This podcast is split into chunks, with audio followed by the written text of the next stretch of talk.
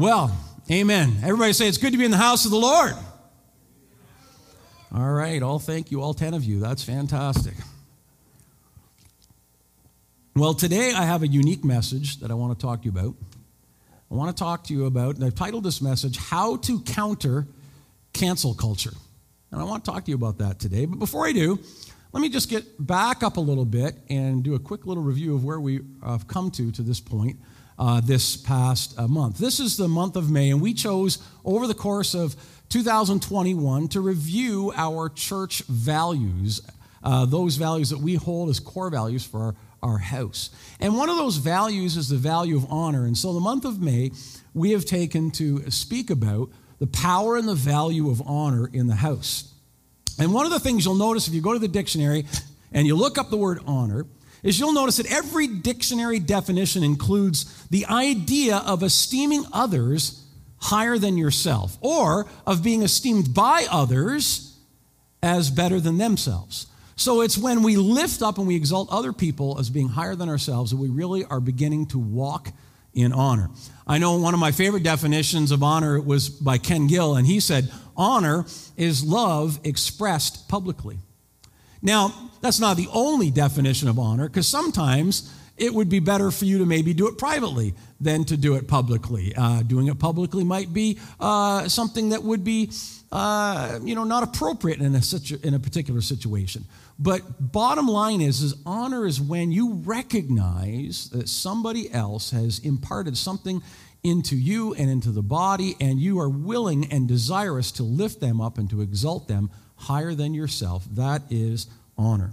And when we publicly express that, there's an expression of honor that goes out that I think literally can shift the atmosphere when we begin to live and to walk out that kind of honor. And we've chosen to talk about honor because for us at Desert Stream, we believe it's important to look at people the way God does. That the foundation of honor is to look at people the way God does. And God declares that everyone has value. Every person that we encounter has value. Danny Silk writes in his book, Culture of Honor, that honor has fallen on hard times in our culture. Independence is worshiped.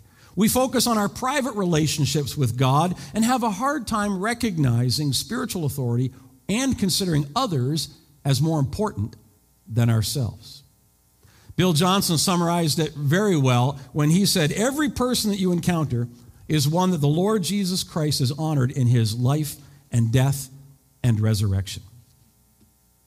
So, how do we build a culture of honor? Well, you know, I, I always liked Mark Twain, and uh, he said, he said, It's better to deserve honors and not have them than to have them and not deserve them. And I always thought that was kind of comical. Uh, Bill Johnson again writes in his uh, in Danny Silk's book Culture of Honor. He says many people live in atmospheres void of honor, and they desperately seek our help in creating such a culture. Pastors often ask us to come and teach their church and staff how to show honor. The need is real, and the desire is genuine. But this culture is never built Hear this. This culture is never built around what I need. This culture is built around what I can give. It's not about what I need or what honors I think should be coming to me. It's about what honors I can give and what honors I'm indebted to express to other people and to give to other people. The environment of honor is a place then that provides safety and security in the body of Christ because as we honor others, we allow them to be everything that they are. And we allow them to be the person and the gift that they are. And in, in reciprocally, we receive back from that person the gift they are to the body of Christ. Danny Silk writes again, he says, acknowledging accurately who people are will position us to give them what they deserve and to receive the gift of who they are in our lives. Isn't that a beautiful thing? And that, was, that is what happens when we live and walk in a culture of honor. The culture, I mean, of honor is also central to the apostolic church. Because when you have an apostolic community where apostles, prophets, pastors, teachers, and evangelists all operate together, it can only happen when each gift honors and values the other gift as higher than themselves as being of uh, uh, more importance than themselves and of their own gift. And when we do that, when we walk that way, drop a piece of paper. When we walk that way, we release the body of Christ to be everything that it can possibly be, to be its very best. Amen? And that's what we want. And when we do that, we also create an environment of freedom where people are free to express their gift. And we uh, create an environment where, in that freedom, we cause no one else to stumble and fall. Because you see, when people are free, we could end up doing our own thing. But if we have a culture of honor, that freedom is tempered by honor and we do what is best for everyone else. That's the culture of honor. And Paul understood that. That's why he wrote in Galatians chapter 5, verse 13, he said, You, my brothers, were called to be free, but do not use your freedom to indulge the sinful nature. Rather, honor one another in love. You see what Paul was saying?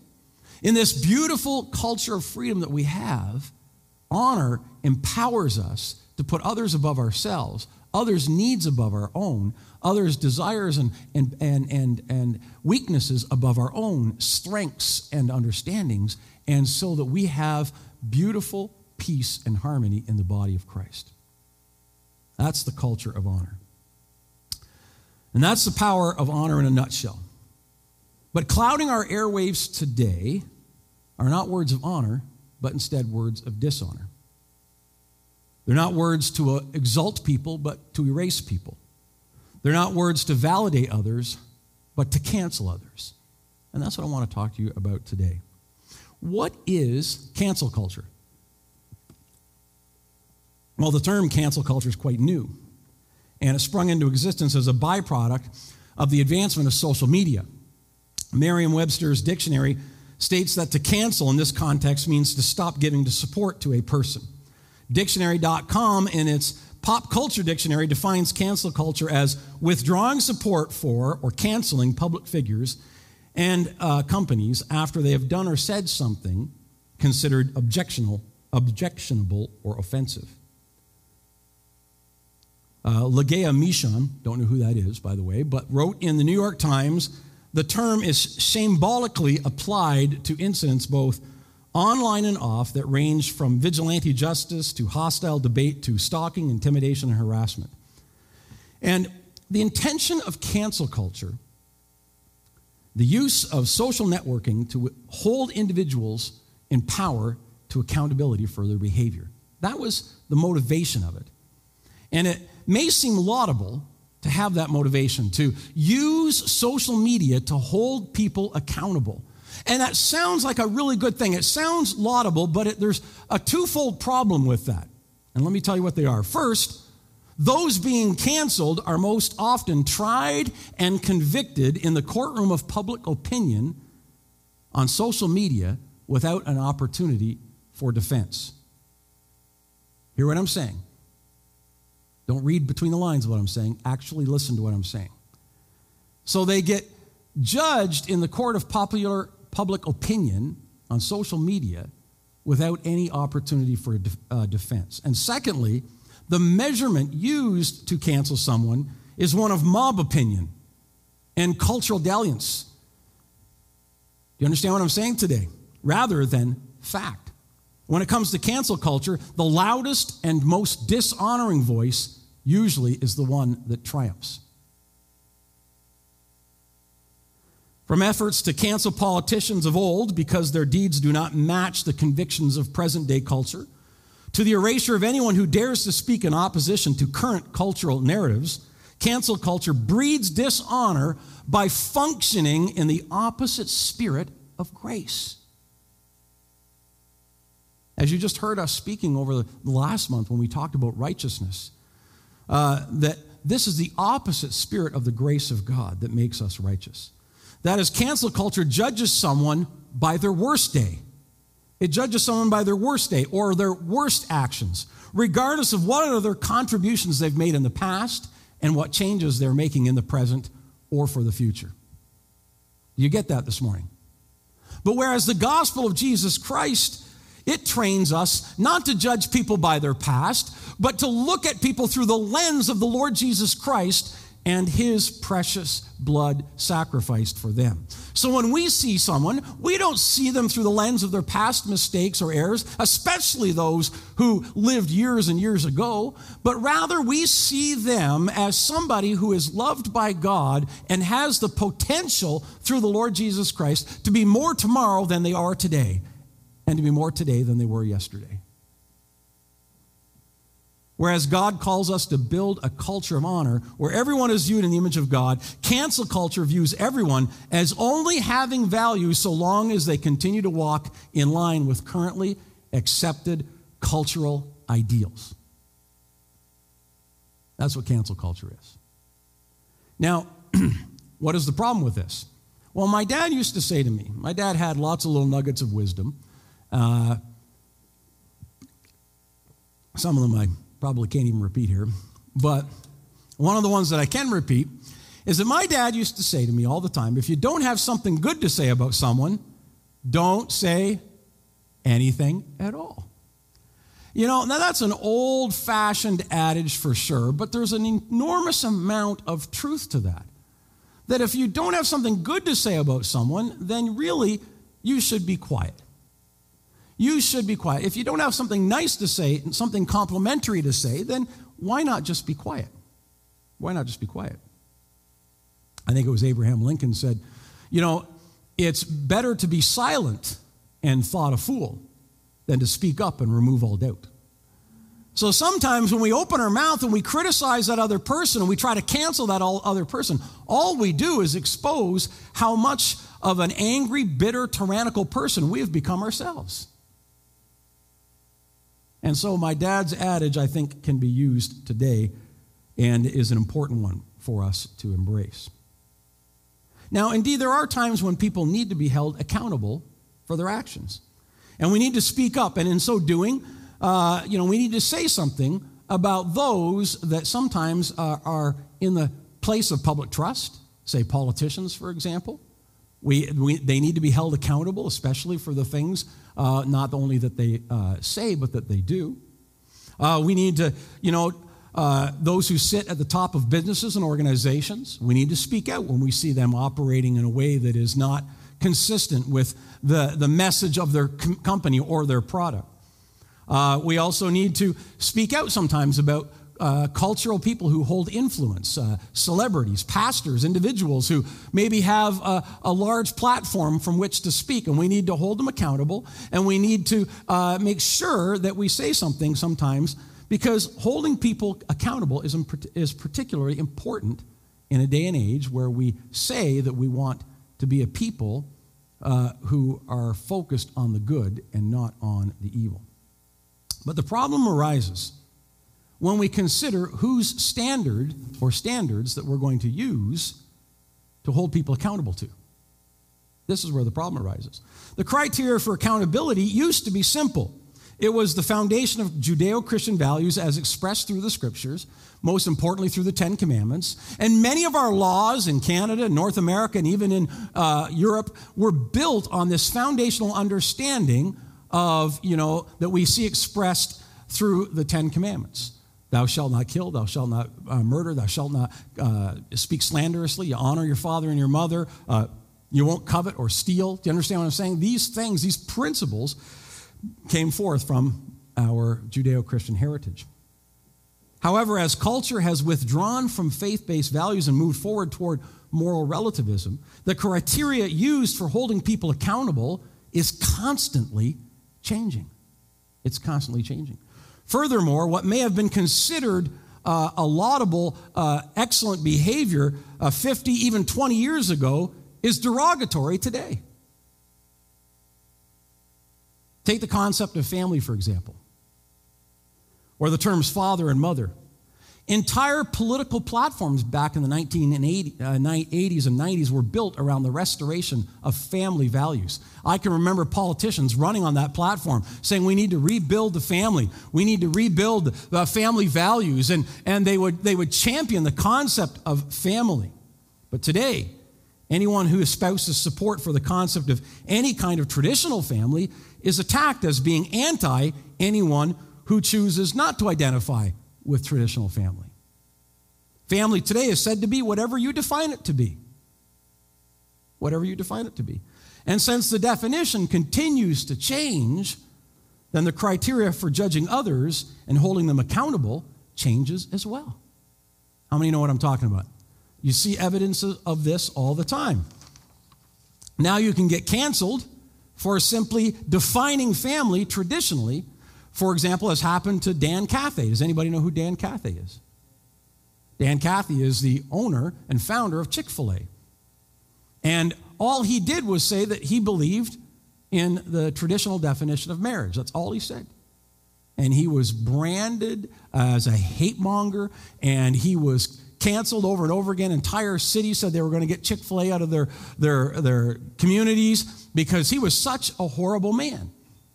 And yet, if he'd have said that in the 1980s and 90s, he would have been heralded as a champion of the family institution. I also noticed just in the last couple months, how many have ever heard of SC Johnson? You've seen their commercials for products from Fantastik to whatever. And they would always say at the end of the commercial, SC Johnson, a family company. You ever heard that before? I noticed lately they've dropped the moniker, a family company. The tagline's gone. It just says SC Johnson. Because you see, to say a family company is no longer a, a, a culturally accepted term because family's been redefined. So they've dropped that from the moniker of their products. See, in this environment of ever evolving moral absolutes, cancel culture runs rampant, calling for people's erasures for ideas or opinions that were not just acceptable 100 years ago, but in some cases, just 10 years ago, 15 years ago. And this is a problem. This is definitely a problem. And unfortunately, in social media, those who call for the cancel those who are most expressive do so under, often under pseudonyms, other names, and the ones that are most vocal and the most uh, critical are, are not held accountable for their own words and their own actions. Now, why am I talking about this today? Because I believe that the whole movement of cancel culture is one of the most obvious anti honor elements in our culture today and we need to fight back. But how do we fight? How do we fight back? How do you counter the rampant, excessive use of cancel culture today? How do you fight when the rules keep changing? How do you do it? Well, you use weapons that transcend culture and changing ideals. You use weapons of divine creation, weapons of divine power. That is how we fight back. Paul reminds us in 2 Corinthians 10, verses 3 to 5. Listen to this. For though we walk in the flesh, we do not wage war according to the flesh. For the weapons of our warfare are not carnal, but mighty in God, pulling down strongholds, casting down arguments, and every high thing that exalts itself against the knowledge of God, bringing every thought into captivity to the obedience of Christ. So, what are the weapons that Paul is speaking about? What are the weapons that you and I have to be able to use in this uh, countering of cancel culture that we are faced with in society today? Well, first of all, we have the word, truth. We need to use the word. Not, not in a way in which we seek to tear people down, but in a way in which we use to edify people and to bring light to concepts that are true and are correct. We use the word to do that. And, uh, and, and it is powerfully written, and it is, is there for us at our disposal to be used to speak into situations that are contrary to God's plan. Secondly, we have prayer. We use the weapon of prayer, intercession, intervening in these situations. I think probably one of the greatest reasons that dishonor is able to advance in our culture is because many believers have, have stopped falling to their knees and calling out to God and interceding for their neighbors and their friends and their coworkers and the people that they meet every day. We need to become a people of prayer once again. But the third way is through humility. And humility, I've discovered, scripturally, is the foundation for honor. I want to read to you three simple scriptures that I discovered over the last couple weeks that I think are really pr- simple but profound in terms of what they teach us about the role of humility in building honor. Proverbs 15, verse 33 says, The fear of the Lord is the instruction of wisdom, and before honor is humility. Wow, that's pretty straightforward, isn't it? And again, in Proverbs 18, verse 12, Before destruction, the heart of man is haughty, and before honor is humility. And then in Proverbs 22, verse 4, by humility and the fear of the Lord are riches and honor and life. How do we build honor? We build it through humility.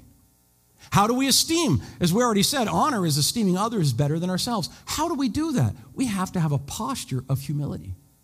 If we will position ourselves humbly before the Lord and before others, honor becomes an extension of our humility.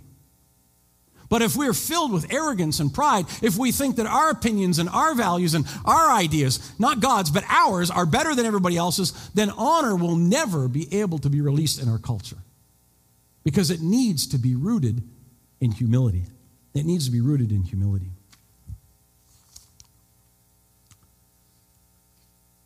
We defeat cancel culture by establishing a culture of honor. And honor is built on the foundation of humility. Now remember,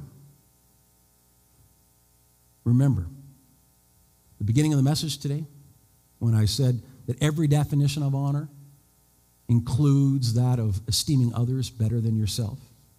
In a nutshell, that's humility. And when we walk in that kind of humility, honor is a natural byproduct. Romans chapter 12, verse 10 says, Be kindly affectionate to one another with brotherly love, in honor, giving preference to one another. And then, probably one of the verses I think that, that speaks to the power of humility uh, in changing our world that we quote very often in church circles is Second Chronicles chapter 7, verse 14. And it says, If my people who are called by my name will humble themselves and pray and seek my face and turn from their wicked ways, then I will hear from heaven and forgive their sin and heal their land. And heal their land. We need our land to be healed today. I, a number of years ago, probably 15 years ago or so, I stopped watching the news, and I've told the people this a lot during the pandemic because I think a lot of what drives people's anxieties, whether they're fearful of the virus or whether they're fearful of government overreach, no matter which side of the spectrum you're on, I think a lot of the fuel that's driving all of the anxiety is news. And so I've learned to turn it off. It's not that I don't know what's going on in the world. I, I take a few minutes every morning and read through some headlines, but, but then I shut it off. And I don't need to be uh, filling my mind with the narrative that comes from CNN or Fox all day long. Instead, I try to focus my attention upon Him and what He wants to say and do through me rather than what the media wants to sell to me. And you can be on social media and use it as a cause for good, but if you get wrapped up in these conversations and these narratives where, where conspiracy theories on either side of the spectrum are starting to bounce around, then you are going to become a tool of the enemy instead of a weapon for honor in our culture today. And it's so easy to get caught up in this stuff. You know, uh, stuff pops up in your Twitter feed or pops up in you know your, your Facebook feed, and all of a sudden you you click on it and you read it and you go, yeah, that's right. And then next thing you know, slam, you're you're writing in your comment and you're you've been swept in to the narrative, and away you go. And you're not being used to encourage or build up, you're just being used as a pawn in the ever uh, advancing cycle of dishonor, which seeks to rip people down on one side or on the other. If we want to build a culture of honor, then in humility, it's time for us to start speaking differently than the world speaks. And how I'd like to conclude this message today is by challenging everybody this week to write a eulogy, but write it for the living. Write a eulogy for the living, whether you send it to them in email, whether you post it on their Facebook page. Uh, you don't have to be sadistic and say, I just wanted to write your eulogy. You don't need to do that and identify it that way. But, but I want to encourage you to to do that. And why? Well, because typically we wait until the end of a person's life before we say nice things about them. Wouldn't it be wonderful to eulogize somebody while they're still alive? Wouldn't it be wonderful to speak blessings and, and honoring and uh, building up words about them while they're still here and healthy and doing life every day? Why is it that we wait until somebody is no longer working at our company or this their retirement day or, or you know, it's their, their, their funeral before we actually stand up and we say those things that are on our heart about that person and the impact that they've had upon us?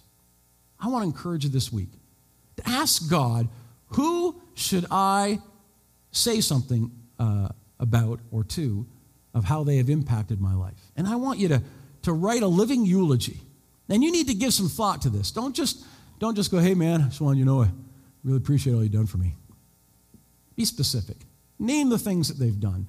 Talk to, talk to them about how much this decision or that decision or this thing they did or that thing that they did impacted your life and changed the course of your life and your future.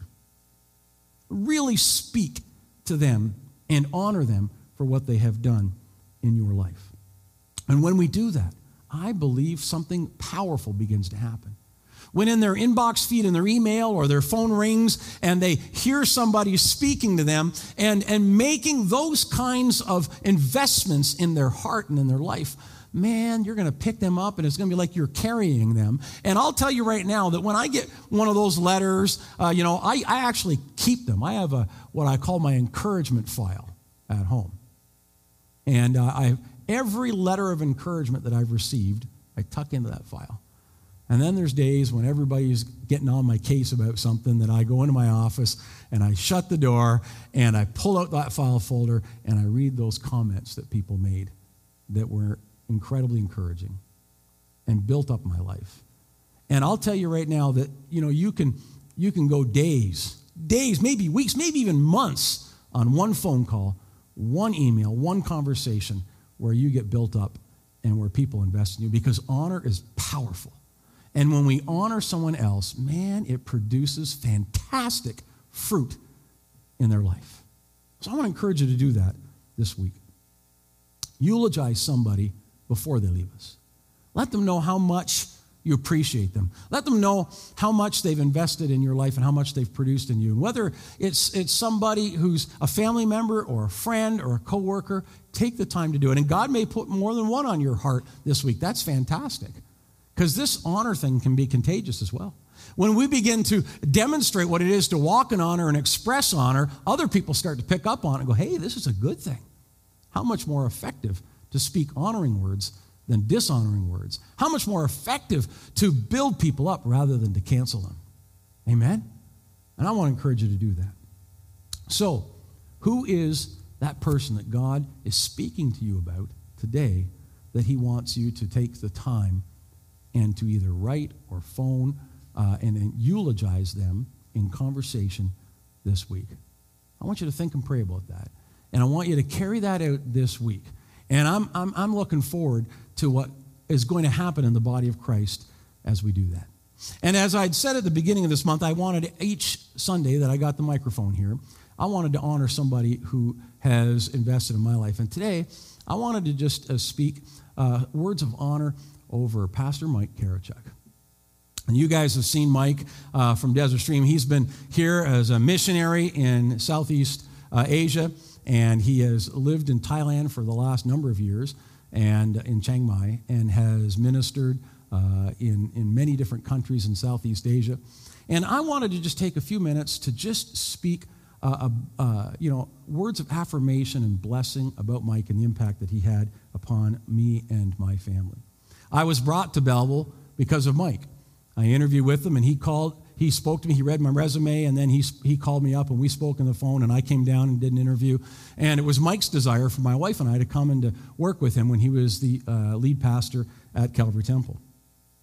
So I was introduced by, to Mike, by Mike, I should say, to a, a real passion for missions. One of the things that Mike asked me when I came to be interviewed as a youth pastor is he said, you know, he looked at me and he said, Kevin, he said, uh, can you get the youth on the mission field in a year? And I said, Absolutely. I mean, I would have told him anything, you know, just to, you know, to, to impress him, you know, because I wanted to, I wanted him to, to believe in me. But I said, sure, I can do that, and I did. I had the, the youth on the mission field about ten months after I came, and uh, we went to, to Mexico and ministered down there. And uh, I said, yeah, I can do that. And so, and what happened though when I did that is a, a real passion for missions got deposited in my spirit, and it never has never left me. And I have a, a heart to take the gospel to the nations. I discovered that ministry could be fun with Mike Karachuk. We would have every uh, uh, Tuesday morning, I think it was, or Thursday morning, we'd have a staff meeting. And staff meeting for Mike just meant we sat around and ate uh, cinnamon buns, drank coffee, and told jokes and had a good morning. And that was our, our intense staff meeting that we had. And we sat around and we had so much fun. And Mike was a guy who could dream up all kinds of things he wanted us to do. But Rob and I, we would bend over backwards to get those things done because we had so much fun working together with Mike. I remember the first time that I, I preached on a, on a Sunday night. I think it was the first Sunday I was at Calvary.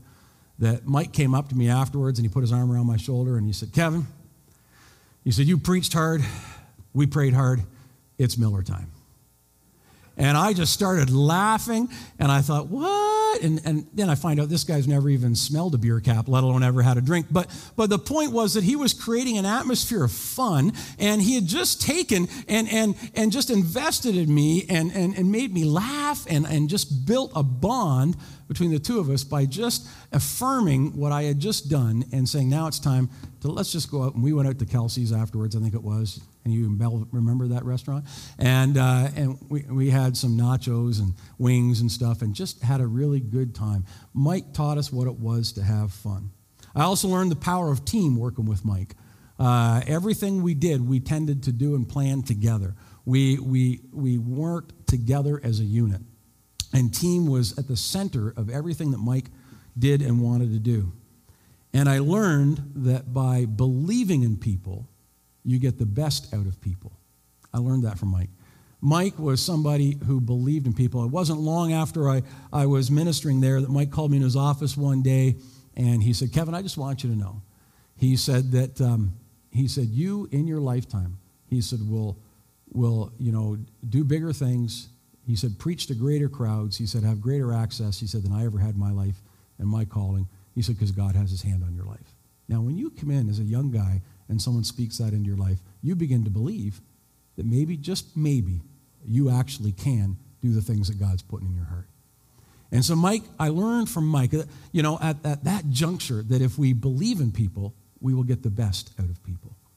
And so it's time for us to speak words of honor and belief in someone. Amen? And it changes everything when we do it.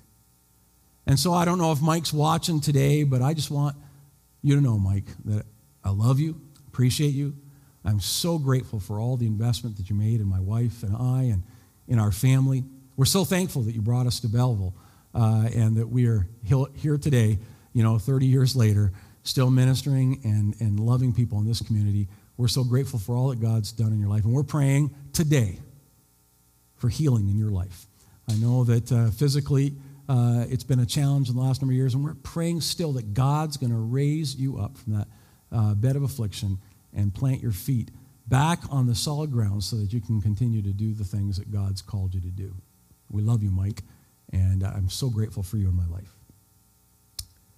Well, next week, next week, I'm going to preach another uh, message that I think is going to be significant uh, building a culture of honor by becoming unoffendable. And uh, I think this is an important word for us next week by becoming unoffendable. And, uh, and I think some of you say, oh, you mean by becoming unoffensive? Well, that too, but by becoming unoffendable. And I think both are important, and I'll probably touch on both. But it's important that as the people of God, we become unoffendable. And I'll talk to you about that next week. Um, you know, I believe that this message of honor is, is something that God has trying to restore to his people. And that if we will continue to walk in honor, we can see great things accomplished in the kingdom of God. And so I would just ask you to join me today and pray. And, and, and as we pray, ask God to illuminate that person or persons that he wants you to, contact this week and just speak and affirm their investment in your life. Identify specifically the things that they've done that have brought you to where you are. Let them know how much you love them and how much you appreciate them. Build them up. And uh, whether you do it on Facebook for all to see or whether it's something that needs to be done privately, you be sensitive about that. But I encourage you to make sure you take that step and do your homework this week because I believe God will put a lot of fruit on it, if you will. Let's just bow our heads in prayer this morning as we close. Father, I thank you that, Father, your word, the Bible says your word, when it goes forth, will never return void, but it will accomplish the thing that you planned for it to do. There's a fancy word we have in English for that. It's called efficacious. That means that it will accomplish what it was designed to do. And Lord, there is nothing more efficacious than your word. And Father, I just pray today that God is here as the truth goes forward and we begin to understand the power of honor in our culture again, that Lord, you would use uh, the body of Christ to build up a culture of honor in which, Father, your love and your truth becomes the, the, the anchor point for uh, uh our future. Father, I thank you. I know that we have uh, a lot of work to do, but Lord, it begins one person, one uh, statement, one word of honor at a time. And as we build precept upon precept, line upon line, Father, we will see the body of Christ built. And when the body is built, Father, it will overflow into the world.